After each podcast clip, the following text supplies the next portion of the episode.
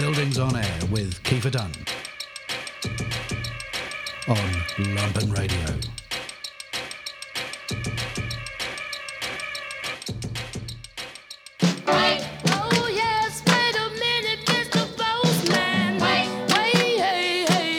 Welcome, welcome to this April 2021 episode of Buildings on Air, the show where we talk about left politics and architecture, sometimes more of one and less of the other.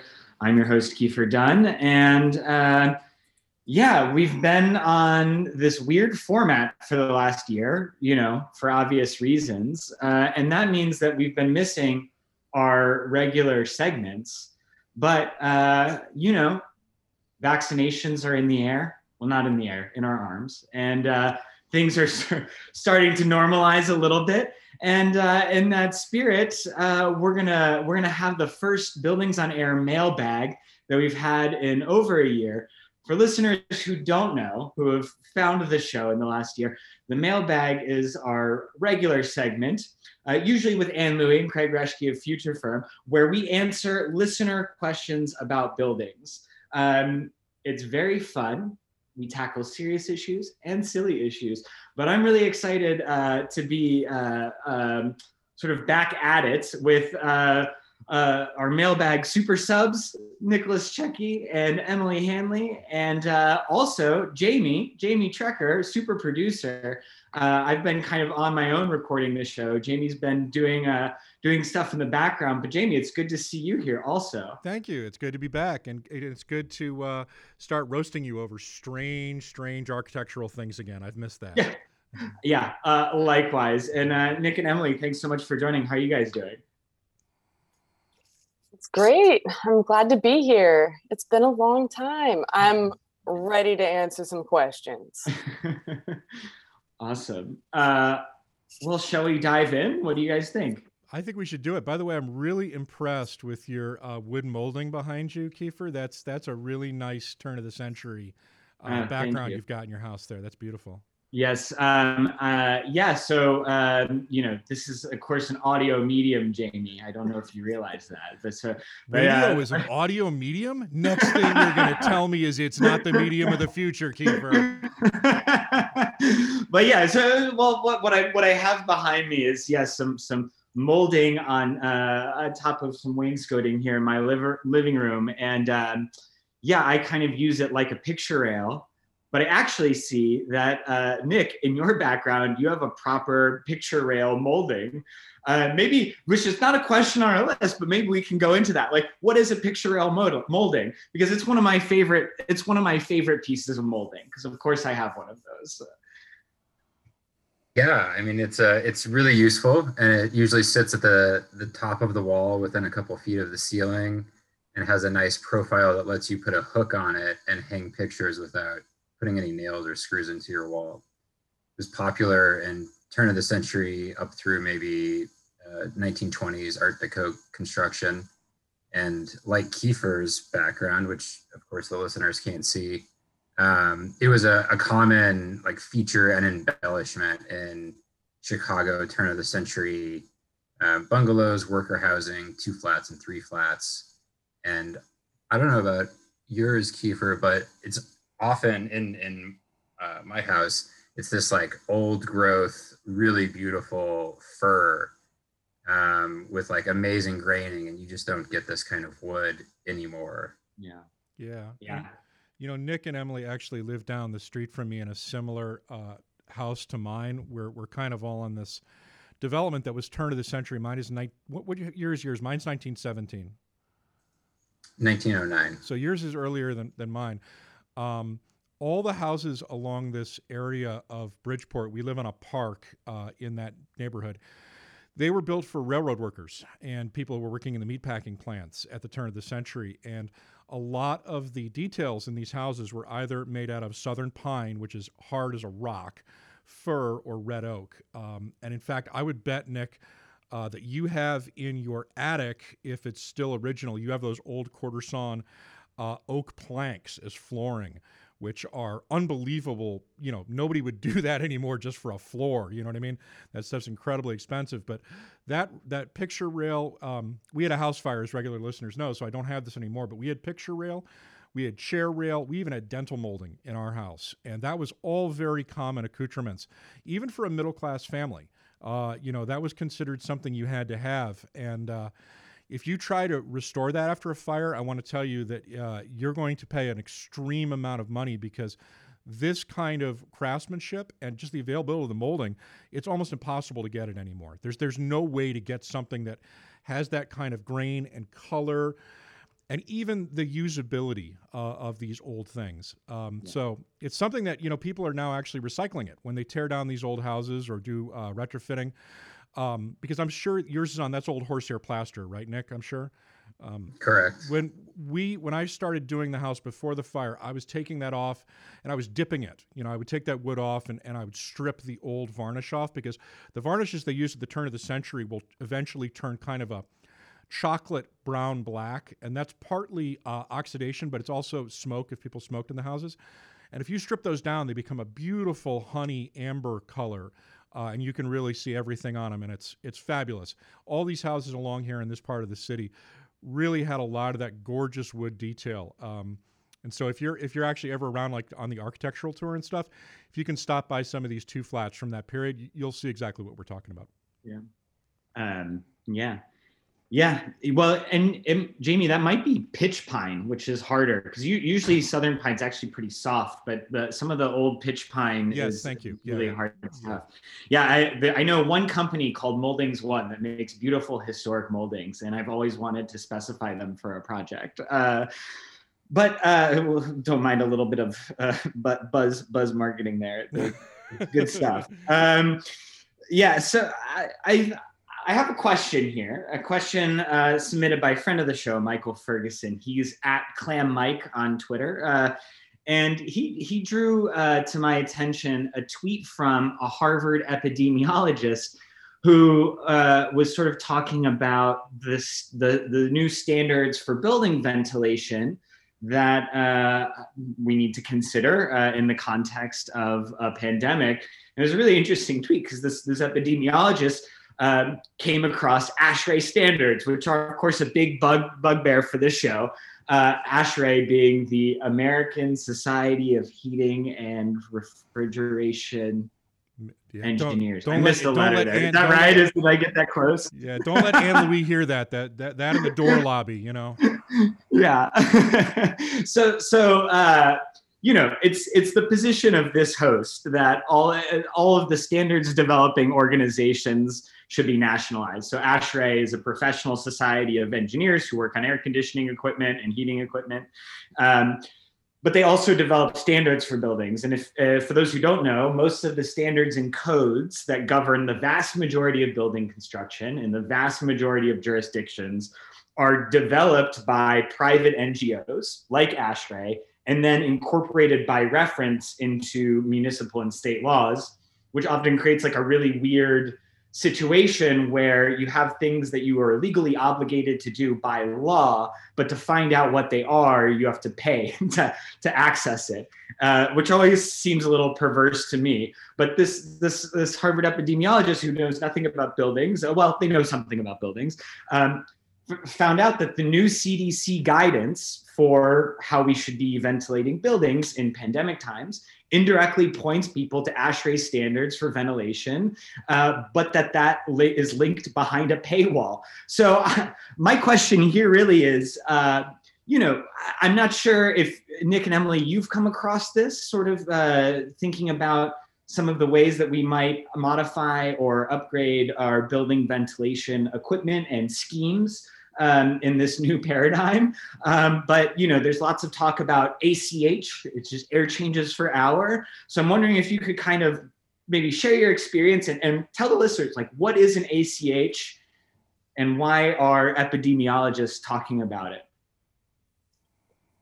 Oh yeah, this has been like one of the hotly debated things among um, architects that work primarily in office buildings and um, for people that run office buildings. So in my professional life, I, I do, I work almost exclusively on office buildings. My job is to make the places where all of you go to do your jobs. um, and this has been something that's really interesting. How do we take some of these building systems and upgrade them to meet sort of these new requirements? Air handling units and these systems that push air around our buildings are not exactly the most adaptable sometimes. Um, but there are some things that we can look for and do to upgrade the system. So there's a lot in terms of filtering, getting the right filters on your air handling unit so that as you know, you pull air back in from a room, treat it through the air handling, meaning heat it or cool it, and then push it back out into the space that you're filtering out some of the particulates and working with it because most of the air within an office space is sort of the same air, right? You're not pulling that much from outside in. It's much more efficient to utilize the air that's sort of within the space and condition it over and over and filter it um, rather than pulling in outside air from outside the building, particularly in winter. So, one of the things that's important is like how often are we taking the air within the space and treating it mm. right how many times does that cycle is the same air just sort of floating around the room right mm-hmm. and all of this ties to kind of how air moves within our office spaces and whether it's moving at all right as these virus particulates float in the air essentially around us are we pulling those to the person that's sitting next to us? Are we actually just sucking them into our air handling systems and blowing them all over the office? So, one of the things that's been the main focus of most um, kind of people that run office buildings is how do they upgrade these systems so that they can create a safer air environment. So, I mean, I, at least I professionally have seen that's you know one of the top items that all of our clients are looking at and upgrading. Yeah. And I think, yeah, the, the current recommendation is six ACH. So that's changing the entire volume of air in a space six times in an hour, which is a lot of air moving. That was a very like thorough and probably the correct answer from Emily. I'm going to take a different approach and say that um, ASHRAE and a lot of the professional organizations are stupid. because they get so focused on a, a, particular issue that they lose sight of of the larger goals you know that we're trying to pursue in creating buildings um, to kind of throw it back to chicago turn of the century architecture you look at the development of the office building which pretty much occurred here and take some of the best examples the monadnock the reliance building and the like um, they had very shallow floor plates with large windows and the interior offices always had transoms on the doors. So you got cross ventilation, natural ventilation through the space. Um, the bay windows help with that too, right? You could exactly, open up the yeah. side windows of the, the bay windows that ran the full height of the building and get, get a breeze going through them. Yeah. Yeah. So, so then we, you know, invented air conditioning. I know another one of our favorite topics on mailbag. Oh, we'll get to it. We'll get to it. Don't worry and uh, and at, you know at that point we started sealing up buildings and and making either non-operable windows or discouraging building users especially in commercial settings from from opening any windows and really tightly controlling um, the air movement as emily described and and then you know that leads us to a place where we're saying oh six air changes per hour with no natural ventilation or breezes is acceptable for a building and i don't think uh, if you take a step back or a layperson thinks about it, like that doesn't sound comfortable or healthy, certainly during a pandemic.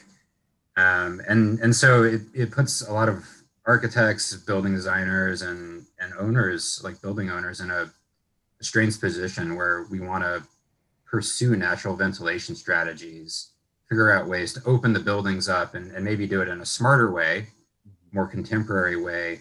Um, but there isn't you know great ASHRAE guidance on it and and then you have to start like engaging other professionals that are even more specialized or, or maybe use more building science principles um, of course that all comes as a, right. it's often not accessible or, or not something that the owners are willing to pay for so yeah. um, main thesis of of that rant against ASHRAE is um, you know, when we rely on these professional organizations to establish these kinds of standards, they get so so balkanized and so focused on their own discipline that we end up codifying um, things that are not good for the built environment, and then kind of mindlessly following them on the design side. Absolutely. Yeah. And sometimes it can be difficult to surmount that just because they are become part of the building code, these standards. And it, yeah, I mean, the best metaphor I have for it is like imagine you have a, a, a building in a very sunny and, and it's the sun is shining, but because uh, you have a desire to very precisely control lighting and electricity, you don't put any windows in it. and so then you can very precisely control the, you know, the lighting conditions inside the room, but you know, you have the sun outside, right? It's the same thing with with natural ventilation. And that and and there's a kind of absurdity to that, right? Um, I mean, and I also think too, it, it's it's the exact opposite guidance to like what we've been pursuing uh, as, as a profession for like the last two or three decades. What we've been trying to do is reduce air changes per hour uh, because that's that's environmentally efficient, right? If our buildings are are, are leaking less. Um, and you know okay like we're trying to reduce like the natural sort of turnover that doesn't include like the sort of ventilation equipment but it's you know we're there, there's there's a lot of sort of contradictory advice here i think one thing if people are interested in in their own homes and improving um, ventilation without sort of sacrificing um, some of the uh, well first of all if you live in an older chicago building like you're probably good. It's probably just leaky and hopefully you have radiator heat because if you have radiator heat the leaks don't really matter so much because they work in, via infrared heating. Uh, but but uh, you know if uh, if you live in a chicago apartment you're probably all right. But um, if if you live in a newer building, you can install something called an HRV, which is a heat recovery ventilator, and they're pretty cool. They've got like little ceramic honeycomb um, uh, sort of I don't know diffusers or, or, or, or vents that the air vent blows through when it's going from the inside to the outside and it absorbs the heat and you have two of them on either side of your house and they sort of switch directions. So the air is kind of constantly moving in and out but the heat is being sort of recycled and you you you get all the ventilation without having to sacrifice uh, having to reheat uh, new air which is pretty neat. So there's like some cool stuff like that that's coming up on uh, that maybe will help with this. Yeah you know um, i just wanted to point out too like i think you touched on it a little nick but one of the weird things about the building codes and the standards agencies and my wife actually worked with international standards for a long time and she could deliver a half hour rant on why they're all BS. Um, because, as I think Kiefer mentioned, they're set up by agencies that then look to make a profit on them, uh, whether it's for a nonprofit or whether it's for a for profit corporation. A lot of these standards are developed by corporations that just want to privilege their own piece of technology. And Apple is a great example of that. Anytime Apple comes out with a new interface, they want to privilege it as part of the USB chain. So it's either, you know, USB B, USB C, USB D, and they want everybody to switch to their, their little things, which they own a patent on and they get paid for. Um, but in terms of the things about Air Exchange, one of the things that strikes me as very odd is right now we're talking a lot about this because we're in a pandemic, and I understand that. But overall, one of the things that we really need to be focusing on more is the environmental costs of this. Air conditioning and heating and cooling outside of natural ventilation and, and solar passive heating is incredibly expensive and incredibly toxic. And one of the things we're seeing in Chicago, we're becoming a giant heat sink in, in part because everything's paved and because we have so many large office buildings that are sealed and then attempted to be controlled with both heating and cooling. And that is not a sustainable thing even in the next 15 years. We're, we're going to have to change that. And I actually wondered, you know, Emily, since you work with office buildings, I've been wondering whether these large, tall skyscrapers that really cannot have a lot of natural ventilation because, you know, as you get higher, you have winds and wind shear and all that kind of stuff. Is that a sustainable, even building model? Going forward when we need to also think about the things that led to this current health crisis as well as environmental issues? I think that's something that a lot of people are asking right now.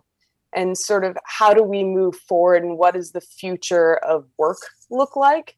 you know we've really been in this paradigm of like office buildings these larger towers getting a lot of density right over the last 10 years even within our office spaces right it's been about packing people in like how can you get more people within a smaller office space right? We get these benches and i think anyone listening who's been working in an office will know that you know you used to sit in like maybe an eight by eight cubicle and that was seen as like smaller than an office. And now like a lot of us sit at like six foot long benches or we did before the pandemic. So a lot of it's been about packing people in and getting density within these buildings and i think there's been a the pandemic has been a big pause on that both because we look at you know well we can't sit that closely but also it's made us reevaluate if that's even the right decision. Is that what the future of work looks like? And I think there's a lot of questions like, you know, we've got building owners that do own these like dense buildings and they're even looking for how do we break up that density within the office building? Is there something else that we can provide as a building owner within this building that makes it more sustainable? Can we bring in different program? Meaning like is there different functions that we can take parts of these buildings and turn them over to something else?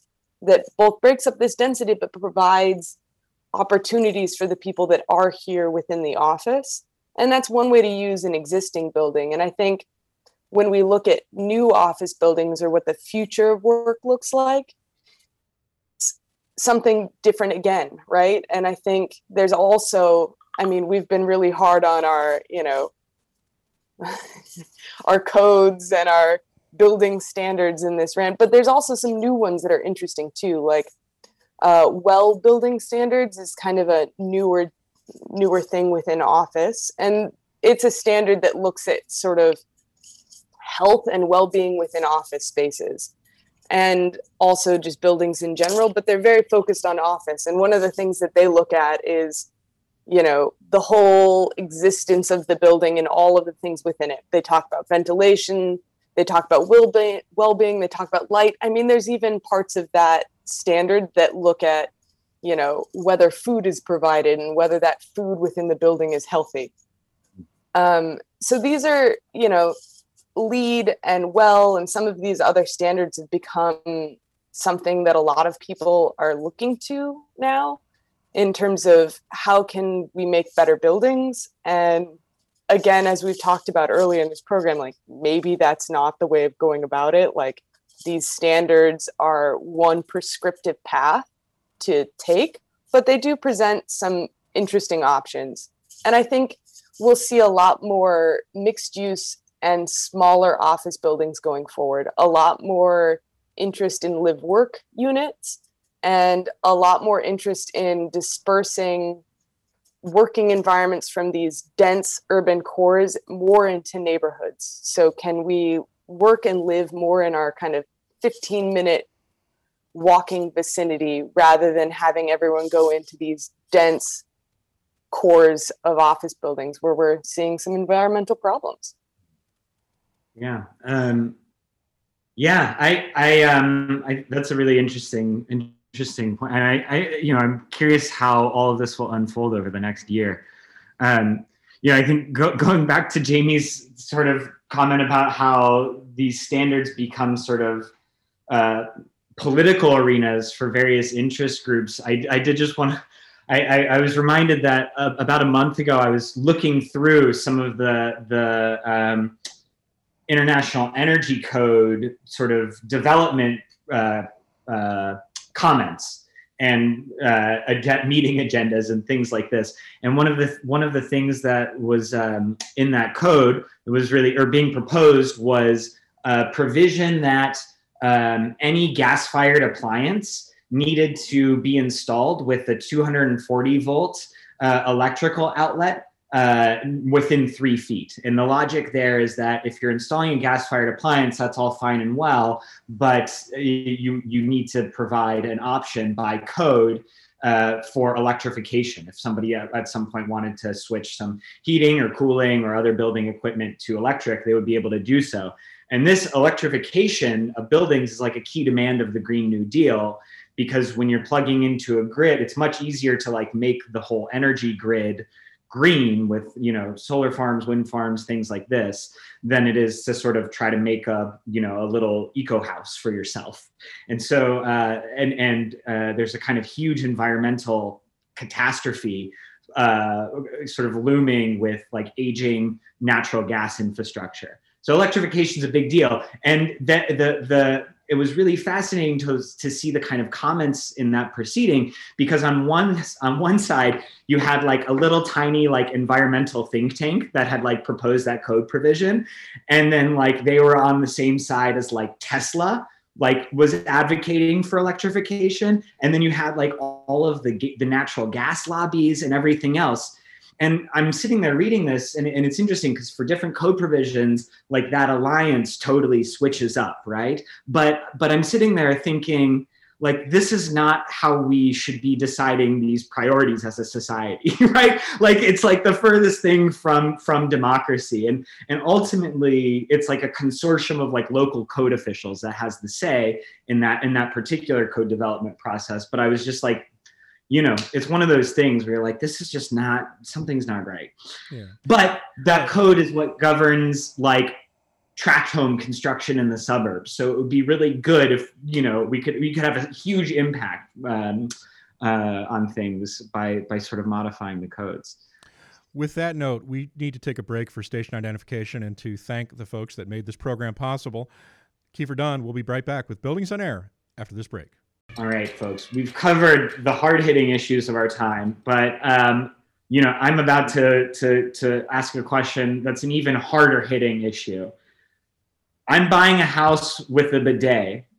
Should I replace it with a urinal?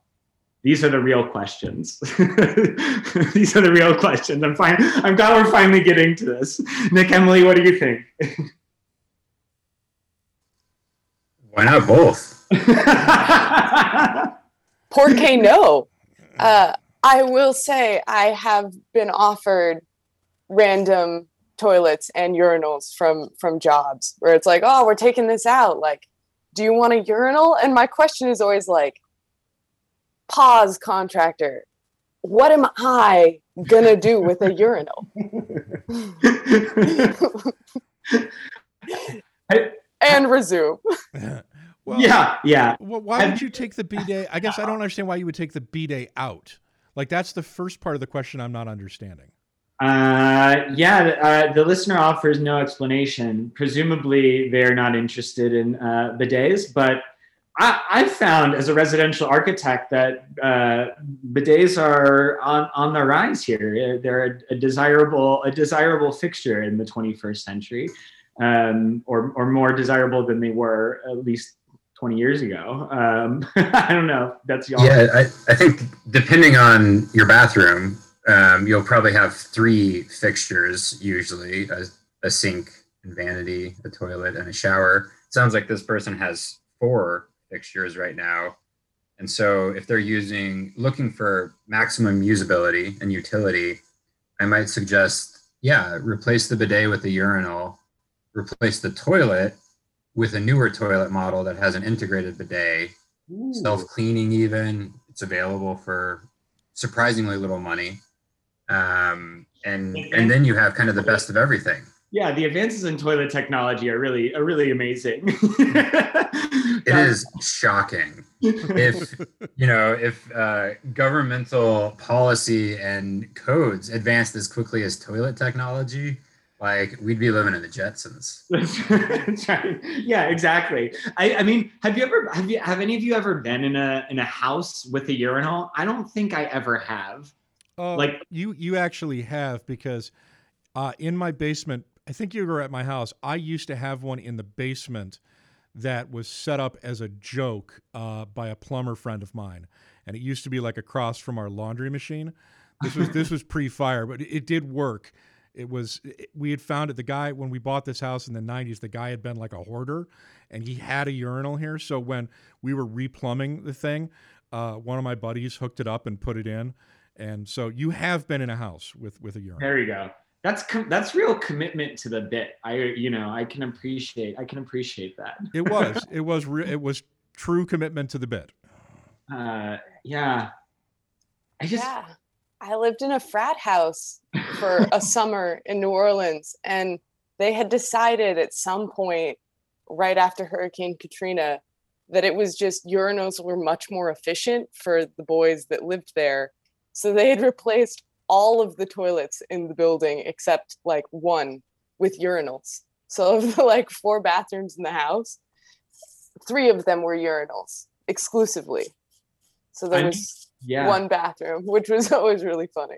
That that kind of makes absolute sense in the context of a fraternity house. like and and as uh, inebriated and generally incorrect as frat bros may be, they were correct. Urinals are much more efficient and use much less water than a regular toilet. So maybe the answer is yes. If if you are, um, you know, if you have a, a male, uh, someone identifying as a male who's going to use the urinal in your household, it may be worthwhile to go ahead and uh, replace the bidet and save all that water.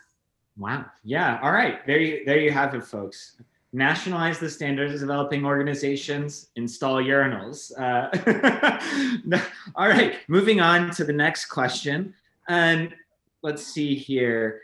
I see ads for contractors saying that they are bonded and insured. I understand what insured means, but what does bonded mean in this context? Well, I, I can answer that one as somebody who's worked for a, a contractor. Um, when you're bonded, it means you've actually posted bond or you're working with a bond company that says that you're going to pay if there's a claim against you.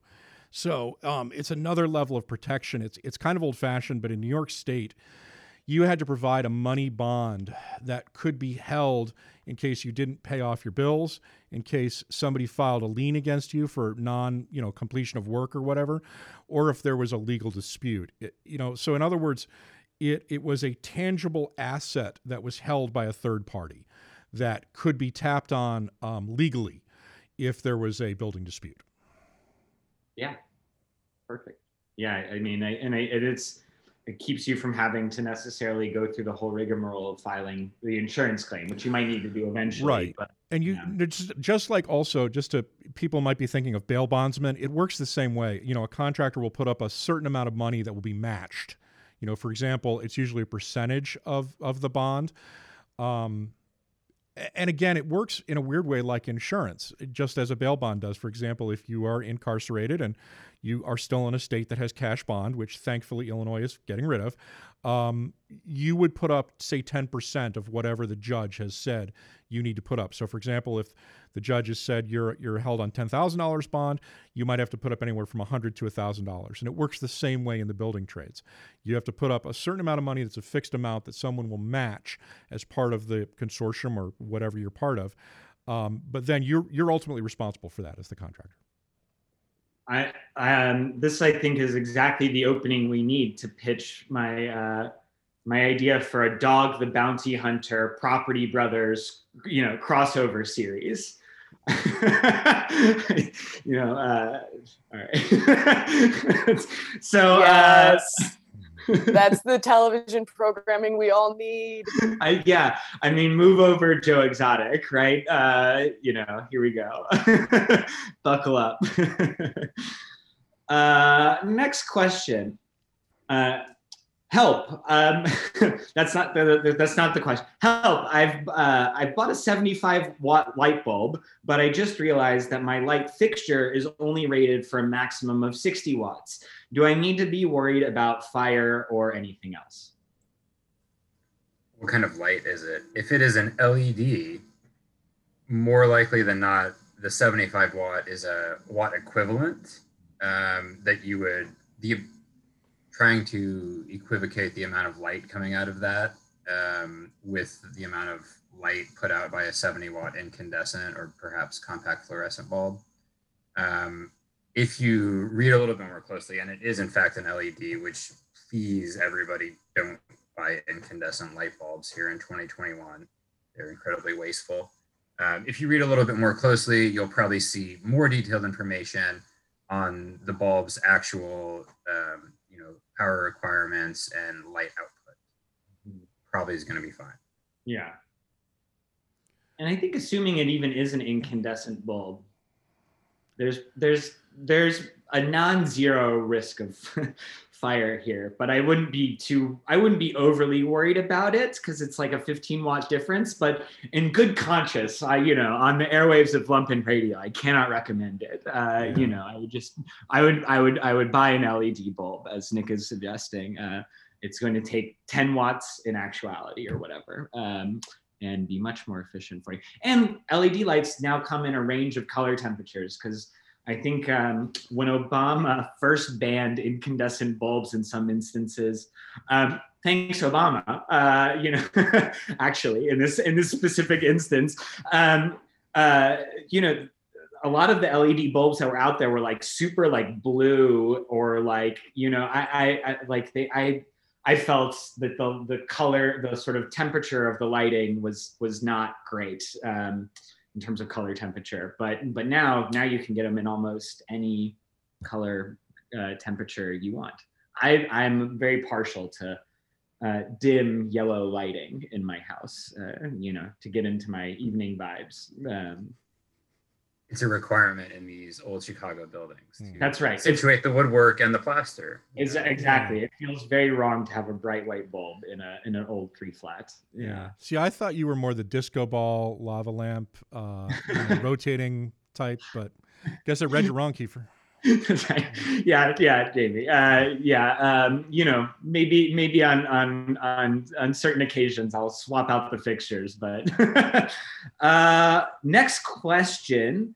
In this winter's big snowstorms, I noticed lots and lots of huge icicles hanging from gutters all over the city. Isn't this dangerous? How can it be prevented? Did y'all get big gutters uh, or big icicles? Oh, we had the hugest icicle. Is it dangerous? I suppose I haven't. I was kind of surprised that I didn't didn't see any uh, impalements or other serious injuries come up in the news. Um, it certainly can be dangerous, and and I believe to some extent the Chicago Building Code addresses it. You know, especially if there's water coming into the the habitable area. Um, the best way to address it is if it's already happened, do nothing, wait for it to melt. That's the very best thing you can do. Um, then the next summer, if you want to prevent it in the following year, it's just all about the level of insulation that you have on your roof. And and the goal is to, you know, when the snow is up there, keep it as snow, don't let it melt and turn into water, which then kind of saturates the rest of the snow, creates ice dams, and that short circuits the gutter so that the water is then flowing directly over the gutter and that that creates the really long icicles um old three flats the, the theme for today uh, usually are not well insulated and the amount of work required to to you know create a really well insulated roof or ideally a cold roof um, where that surface stays the same temperature as the outside air is just it's kind of impossible to do on, on these old buildings. So a good stopgap is to, to put some heat trace or, you know, a little um, resistive electric wire in the gutter itself and perhaps the first five feet of roof that will ensure that as the, the water gets to the gutter, it remains liquid and drains into your catch basin. Yeah. Yeah, because it can cause serious roof damage. I mean, that's that's the other thing. I I think most of the ice related injuries, I think, are really more based on large buildings with ice falling off them and hitting people below them. Emily probably could speak to that more than I. But you know, I think one of the things as a homeowner you're most worried about is if that ice freezes and then raises up your shingles, it can creep back in your house and um, it will destroy the underlayment of your roof, and your roof will eventually rot and um, a roof is one of the more expensive things to fix on your house. So, in cold climates such as the the Midwest and the Upper Midwest, roof maintenance is something you do have to be um, really aware of. Which is why you see all these very hectoring commercials about leaf guard and gutter guard on on the evening news here that seem to be aimed at scaring, uh, you know, seven year old people living in Schaumburg. Um, it's it's because ice dams actually, if they're allowed to build up over a number of years, and you have that problem uh, you're going to get handed a five to ten thousand dollar bill to to fix the top of your dwelling. Yeah, it's going to be a bumper year if you're in the, the roof and gutter repair uh, business. I think. Yeah. Um, yeah, I mean, yeah, like, uh, and this this idea of ice dams is so so critical. It's it's and it's really intuitive once you think about it, right? Like the water because heat rises and and uh, you know the tops of build there's heat coming from the tops of buildings if it's not well insulated as nick was explaining the water melts and then when it gets to the edge it hits that cold air again and it freezes and then it creates a dam for that other for more water. And then it backs up and up and up with more and more ice. And um, that creates that sort of uh, you know action that jamie was describing where the ice gets back up and under things and causes serious problems. Um, yeah the those are and those are great practical solutions. Uh, fantastic. Um, next question. Um, I want my guest room to be styled around 1984. What should I do? Um, and if you're wondering, is this 1984 the movie or the year? The the follow up uh, explains. I'm already I'm already planning on keeping my floral bedding, changing the curtains to pink, and keeping the dried flower wreath next to a mirror I have above my dresser. What other recommendations do you have? So this is not like you know talking heads like gang of four like pop punk sort of like uh, andy warhol 1980s this is like you know your grandmother's parlor 1980s um, oh, okay, so okay. what, what are you know what what can we do to to to, to I was I was really worried Edmar had written this question. You what? I was really worried Edmar had written this question. First off, can I say yes? Writer. yes. Uh, first step go onto Instagram, follow 80s interiors. Highly Best Instagram 80s interiors inspiration ever from, you know, your fountains within the center of malls to exactly what you're looking for, which is a nice 1980s bedroom. First, I would say 80s interiors loves a white laminate anything. If you've got furniture, you got to make that white. It's got to be semi gloss kind of finish. That'll really set you up. And carpet. Carpet. Say yes to carpet. Especially in bathrooms. Yes. or the urinal. bathrooms and bedroom. Yeah, just put the urinal in the bedroom. Oh. or better yet, put a bathtub in the bedroom. Uh-huh. Yes. That's real 80s luxury when you don't need to leave your bedroom to take a nice soak. Yeah. It's all about convenience. Ooh. I, I, would, I would also recommend like you know tiny portable televisions. They're probably pretty cheap and easy to find. Potpourri dishes, critical. You know those are the, the, the smaller touches that I think could elevate this aesthetic. um, you know, uh, yeah, gosh, Framed posters. yeah, frame posters, absolutely. Framed posters. Yeah. And that frame has to be nice and thin, like, you know, max half inch frame on there. Yeah. Hot white, Yeah. you know, that nice shiny gloss. Uh, yeah, and it's got to be the oversized. So the area of the picture is just surrounded by that thin floating frame. Yeah. Yeah. Um, well, and wicker. You need like at least one wicker chair. Yeah. And you can spray paint that thing white or any color of pink, teal, or purple you want. Uh huh. That's right. Mhm. Well, I think we've answered that to satisfaction. I, you know, dear listener, please send us pictures. Um, you know, uh, and I'm also curious for. I'm, I'm sure somebody out there has also styled their guest room in the theme of 1984, the, the novel by George Orwell. In which case, I would also like to see pictures of that if if, if you're listening to this show. Um, next question. Um, you know the most important question it wouldn't be a mailbag if we didn't if we didn't have a question about air conditioning what can i do about my upstairs neighbor's leaking ac unit a tenant lives on top of me and i went to go check his ac it turns out his ac was obviously leaking but he told me to leave because he was busy i called the upstairs homeowner presumably that tenant's landlord and he is insisting that i don't have proof that it is his home that is leaking am I screwed or is there any action that I can take?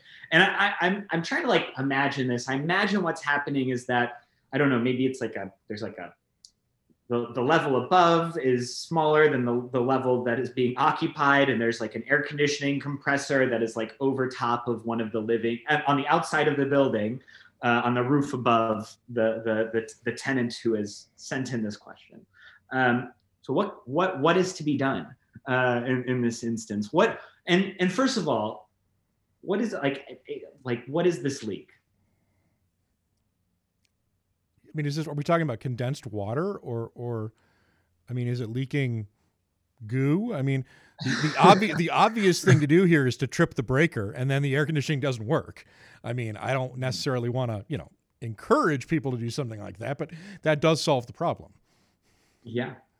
I think we've entered entered the land of passive aggressiva as your only real option now. It seems as if you've done all the ethical things you can do we're now into take it into your own hands territory. Yeah. Well, there are um, some certain provisions in the Chicago Building Code um, relating to like the the ingress of water into buildings, and I think if the sounds like they're in a condo building of unknown size, they probably don't have an HOA or management association. Otherwise, they would deal with it. So the approach here would probably be to you know actually make a report with the Department of Buildings that there's water ingress in your building being caused by the property owner above you. Mm-hmm. And uh, if that doesn't directly s- solve the issue, it could at least prompt um, that property owner to to address it to avoid the hassle of the Department of Buildings coming out to see what the heck is going on.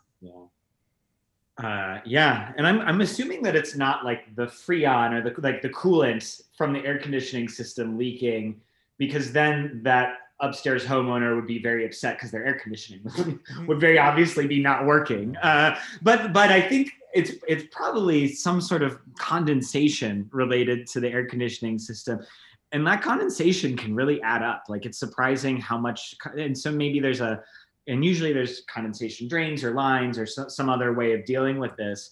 And it wouldn't surprise me if that that that's the system that has sprung a leak or is not being routed to the right way. So yeah i think you could probably you might be able to go inspect the condensation drain setup up there and like affect a you know 2 a.m repair with some pvc pipe or duct tape or something.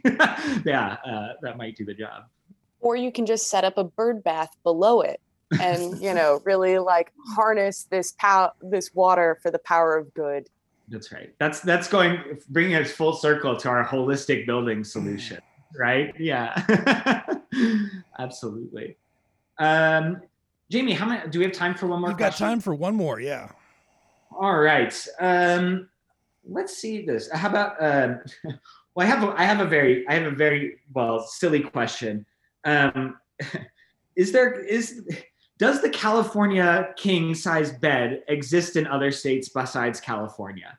Yes, I've got I've got one in my bedroom. What are you talking about? California King's the way to go, kids. Let me just say that. Cali wow. King, it's great. But you don't you don't call it an Illinois King even though Jamie, we all know you are an you are an Illinois king, but it's still a California king. It is. Uh, it is still. If you want to get the sheets that fit it, yes, you better you better you better order them for the California king and not the Illinois king. and let me tell uh, you, those sheets are costly. Yeah, yeah. Well, I mean, it's basically half an acre of material. Those beds are gigantic. Yeah, they are. You know, it's great too because in the in the summer it's so breezy and you can roll around, and in the winter you can get all the blankets. Oh man, California King's the way to go. Just telling you, kids, if you got the room. You must have demoed some walls in your your house renovation, right, Jamie? Ah, uh, see now this is going back to our original conversation about old houses. So Bridgeport bedrooms, for people that don't know, actually can't really get anything bigger than like a queen, maybe, maybe a king, like the existing. Um, we did when we had the fire. I blew out two bedrooms, uh, took the wall out, uh, threw a new beam in, and then uh, the two bedrooms became one. So the bed, however, because um, if people can kind of visualize this, our, our houses are very tall very vertical, but they're also very kind of narrow and straight, like a old-fashioned railway apartment in a weird way. So like our bed is actually kind of like it goes and then the wall between our bedroom and the uh, living room there's about oh maybe a two or three inches of space because the california king is also quite long. So it's really cool. You can we have two doors in our bedroom now so because you can't actually get from one side of the bedroom to the other you have to walk around so because the because the bed the bed Yes. still occupies the, yes, the, the bed the bed takes up a, a, tr- a tremendous amount of area. It is a real commitment to sleeping. Let me just say this: if you, yeah, uh, real real committed loungers get a California King, which which my wife and I are. amazing. Yeah my level of respect for you, Jamie, is at an all-time high now. Oh, thank you, thank you. You guys, do you guys not have a California King? No, I'm uh, I'm on that queen queen size bed life. Uh, I still have an Oh. unmodified Bridgeport uh, bedroom. Wow. Yeah. You know, once I'll tell you, man, once you get the, the Cali King, you never go back. I actually, when I first moved into this house, I had to put the King into the what was the kitchen because it was too big for anything else. So for a couple months, I was actually sleeping next to a stove, and uh, I left when we did the renovation. This is a this is a good tip, people. If you have a sink in your bedroom, it's amazing. Leave the sink in your bedroom because at night you want that cold glass of water. It's it's right next to you. Just leave that sink if you're going to do that. Uh, amazing. Uh, yeah. And Nick, Nick and Emily, do you, do you do you have any any thoughts on on bed beds and bed sizes or or Jamie's Jamie's napping situation uh, that you'd like to share to round us out for the for the afternoon? I'm just so impressed. I'm just so impressed. Uh, speaking, because like, yeah, this is a real challenge in Chicago. So I'm assuming this writer is maybe not in Chicago. I think my follow up question for Jamie here is how did you even manage to get the California King into the house? Mm. Ooh. because the other thing once you so say you created the room for the california king which is like mad props real respect here but then i assume you had to get it up the staircase like the sheer logistics of this i'm so impressed. So when I this is you want to you really want to know the truth, the back porch of our house uh, was being built by Ann and Craig. They were the architects on it, and there was a point where the windows weren't in, so we put the king through the back windows, and then the door we the door was taken off, and the transom window that was over the door was no longer there, so we could take it in sideways, and then it had to be scooched. It took four of us to get it in. The, the actual bed frame comes in, in two parts, so you can get the lower mattress in. But the big upper guy, yeah, that, that took a while. Took a while. So you I will say there are modern bed manufacturers now that will make a king in different types of materials um, that are a little more pliable. I think the old springs, you know what I mean, are are very tough to move. But some of them that are made actually out of more sustainable ingredients like thistle. Um, I, I'm not really a foam person, but uh, y- you can get bedding that's made out of like recycled cotton and and uh, thistle is a, is a good one. Um, it actually is a little more bendable, so you you have a little more room to move things in and out.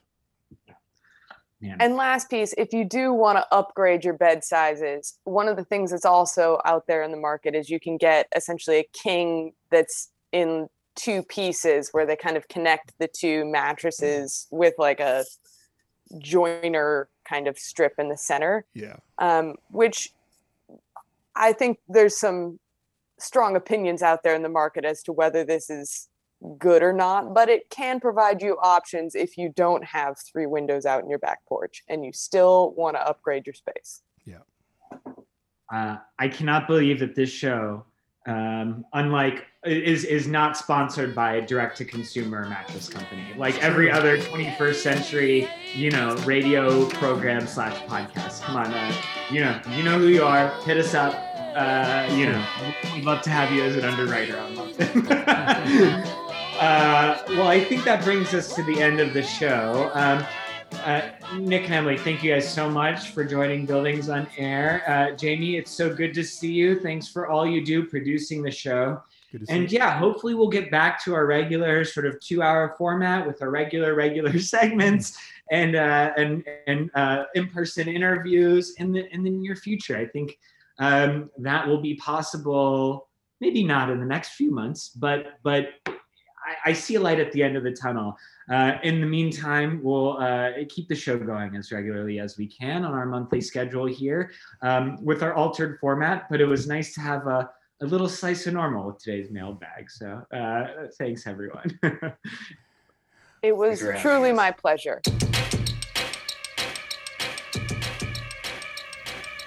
This has been Buildings on Air on Lumpen Radio. Buildings on Air is a production of Lumpen Radio. Hosted by Kiefer Dunn. Produced by Logan Bay and Jamie Trecker. Visit us on the web at buildingsonair.live. If you want us to answer your questions about buildings on the air, send them via Twitter at BLDGS on air or via email at buildingsonair at gmail.com. This show is also available as a podcast on iTunes.